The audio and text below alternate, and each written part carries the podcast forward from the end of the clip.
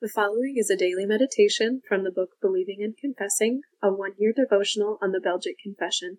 The full devotional is available for purchase at the office of the Reformed Free Publishing Association in Jenison, Michigan, or you can call 616 457 5970 for details. January 24 Holy men spake as they were moved by the Holy Spirit. Read Revelation 1 verses 1 through 11. The revelation of Jesus Christ, which God gave unto him to show unto his servants things which must come shortly to pass, and he sent and signified it by his angel unto his servant John, who bare record of the word of God and of the testimony of Jesus Christ and of all things that he saw. Blessed is he that readeth, and they that hear the words of this prophecy, and keep those things which are written therein, for the time is at hand.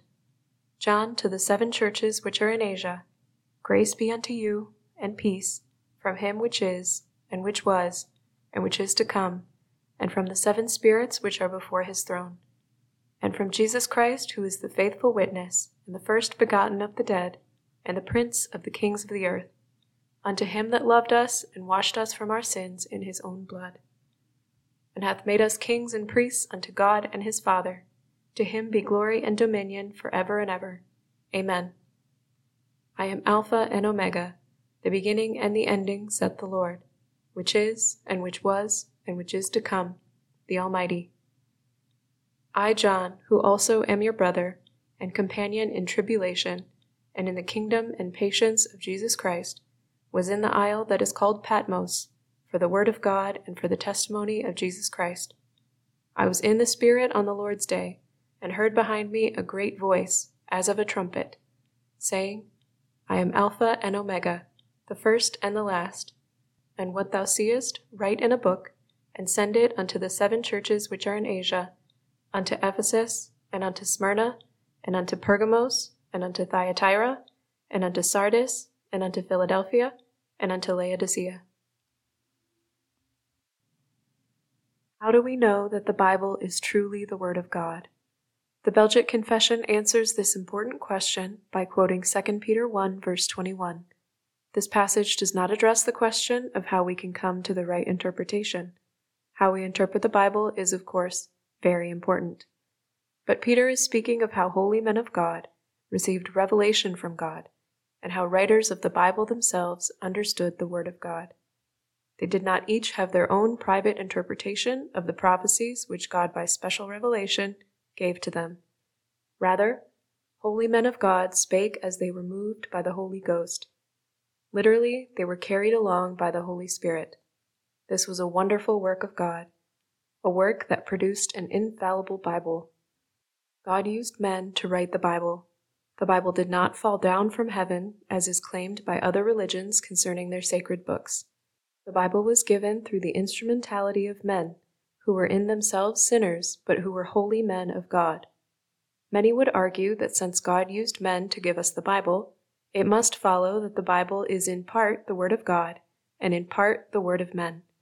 Since God used fallible men, their human limitations and errors inevitably entered into the Bible. Therefore, not every part of the Bible is the Word of God. Since the men through whom we receive the work of God lived long before the age of scientific investigation and historical research, these men were limited. There are many things that they could not have known in the times in which they lived. Many of these things were discovered centuries later. It is even claimed that the ancient men who wrote the Bible often confused mythology with reality and fact. In our modern times of the amazing knowledge of scientific investigation and historical research, it has been claimed that the Bible contains many errors. It is said that we must change our thinking about the Bible. It is said that the Word of God is in the Bible, but not all of the Bible is the Word of God. It is being said that the Bible is infallible only in matters that speak of salvation, but not in all matters of which it speaks. Thus, the work of the Church and of the believer when reading the Bible is to discern what belongs to the truth of salvation and what belongs to science and history. As a result, the Christian is left with hopeless uncertainty and confusion regarding which part of the Bible is to be received as the Word of God and which part reflects ancient, limited, and undeveloped knowledge. the Bible becomes a collection of ancient mythology. Many of these so called myths were part of a body of mythology which found its way into many other religions besides the Christian religion. While these myths contain spiritual lessons, they do not convey absolute truth.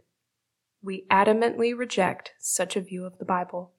Our religion is not based on myths, but on the absolute truth of God.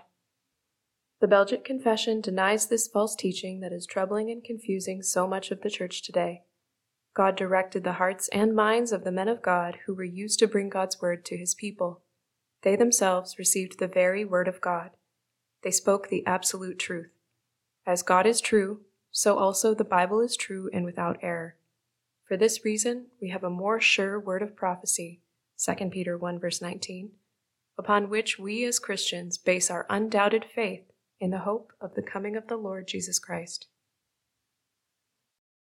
Thank you for listening to this episode of the Hope PR Ministry podcast. We are a part of the Protestant Reformed Churches in America, and we are located in West Michigan. Our goal is to spread our distinctive Reformed beliefs. You have any questions or feedback, please feel free to reach out to us at hoperwc at gmail.com and visit our website at hopeprchurch.org if you would like to learn more about our beliefs.